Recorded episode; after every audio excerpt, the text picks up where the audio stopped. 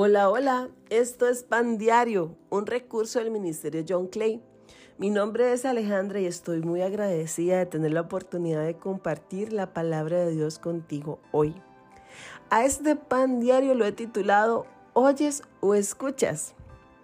Y bueno, vamos a ir directamente a la palabra de Dios. Vamos a ir a Mateo capítulo 13, versículo 12. Te lo voy a leer en nueva traducción viviente. Dice así. A los que escuchan mis enseñanzas, se les dará más comprensión y tendrán conocimiento en abundancia. Pero a los que no escuchan, se les quitará aún lo poco que entiendan. Esto lo dijo Jesucristo.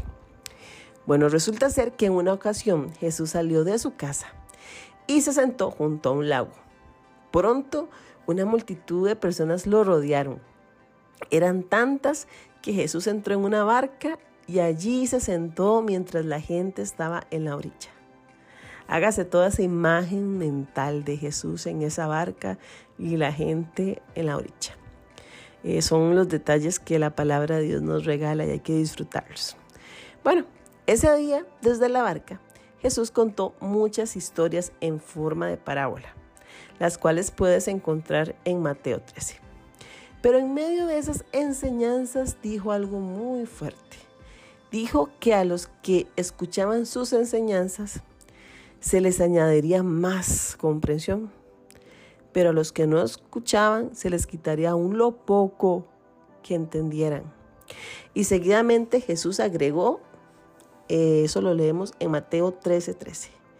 Jesús agregó esto, pues ellos miran, pero en realidad no ven oyen, pero en realidad no escuchan ni entienden. Bueno, leyendo esto, otra imagen mental viene a mí. Muchas personas agrupadas en los templos, por ejemplo, o representando esto como estas personas que estaban a la orilla del lago, eh, oyendo la palabra que se predica, pero realmente sin escucharla. Oír es la acción de percibir los sonidos, o lo que alguien dice con el, con el oído, ¿verdad? Es decir, es la mera capacidad sensorial que tenemos para captar un sonido. Pero escuchar es algo mucho más profundo. Escuchar significa poner atención. Por tanto, escuchar eh, requiere que nosotros tengamos la voluntad de interesarnos en lo que estamos oyendo. No basta con oír la palabra, hay que escucharla. No basta con leer este contenido, ¿verdad? O escuchar este contenido tan rápido si al final no entendiste lo que te queremos transmitir.